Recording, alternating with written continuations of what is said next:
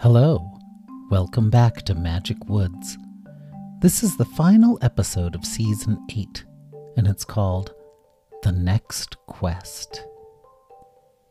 They spent the night in the forest by the shore.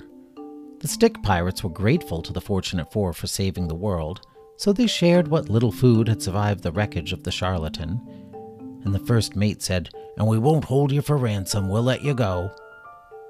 Thank you, said Lila. That's really nice of you. The next day, the Fortunate Four headed north, towards the city of Collinia.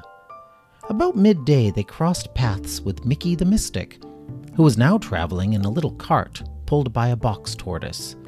Bramble said, Hello. Lila said, Nice turtle. Dinky said, We saved the world. Mickey nodded. Well done, children, well done. All is right with the past and the future again and my head feels a lot clearer. He frowned and closed his eyes.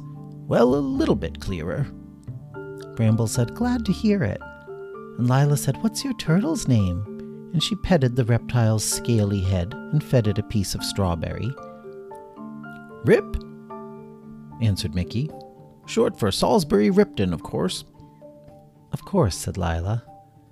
Bramble said it's kind of of a slow animal for a beast of burden, isn't it? Mickey said, Well, I used to have a pair of squirrels pulling my cart.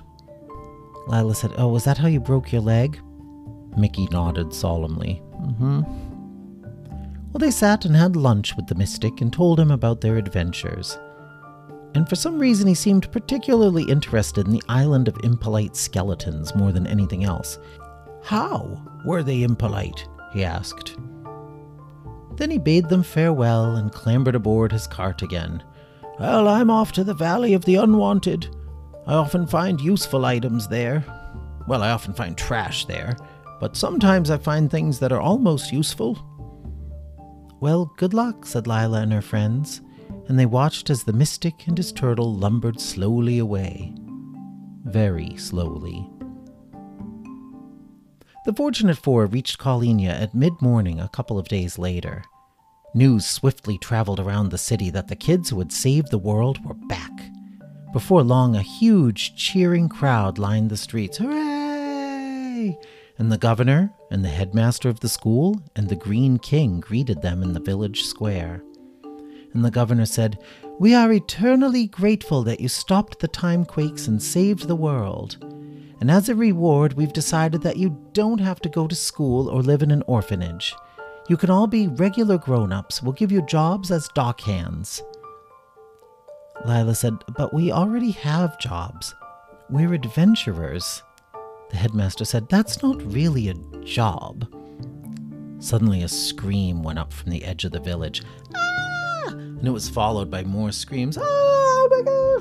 Soon the villagers began scrambling about, seeking hiding spots. Help! Oh no! Only the fortunate four stayed their ground. Bramble said, I wonder what's coming. Lila said, We'll be ready for it. They watched as a huge beast, with the legs of a chicken and the body of a giraffe, strode into the village square. A mysterious woman rode on the animal's back.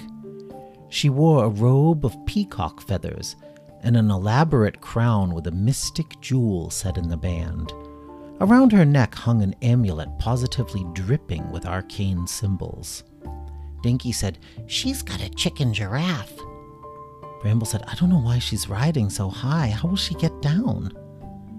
The beast came to a stop right in front of the Fortunate Four.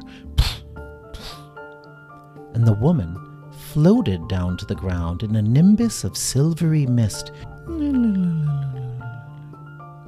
She was accompanied by a grumpy dwarf and a band of sparkling lights that danced around her like fireflies.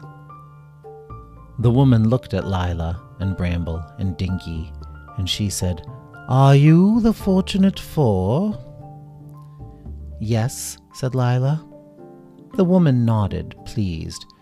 Greetings, I am Agnes Greyhaven, self proclaimed Baroness of the breakaway republic of whatever that street is called, from the town of Dishearten, in the land of vaguely Bannister. She turned to indicate the dwarf. This is my manservant and chief gravy boy, King Justice. Then she nodded at the group of twinkling lights. And these are the nicest of the notorious Sparkle Sisters. Bramble said, Pleased to meet you. We find ourselves trapped in your world through a recent mishap with a temperamental portal. Dinky said, I hate it when that happens.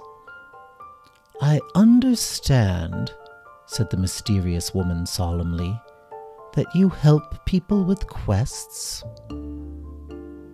The terrified townsfolk gaped at one another in shock. but the fortunate four just smiled. That's right, said Lila. How can we help?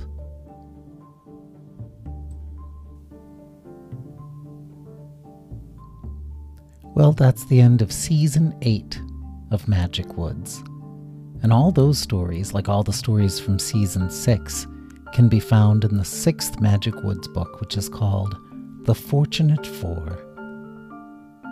Goodbye.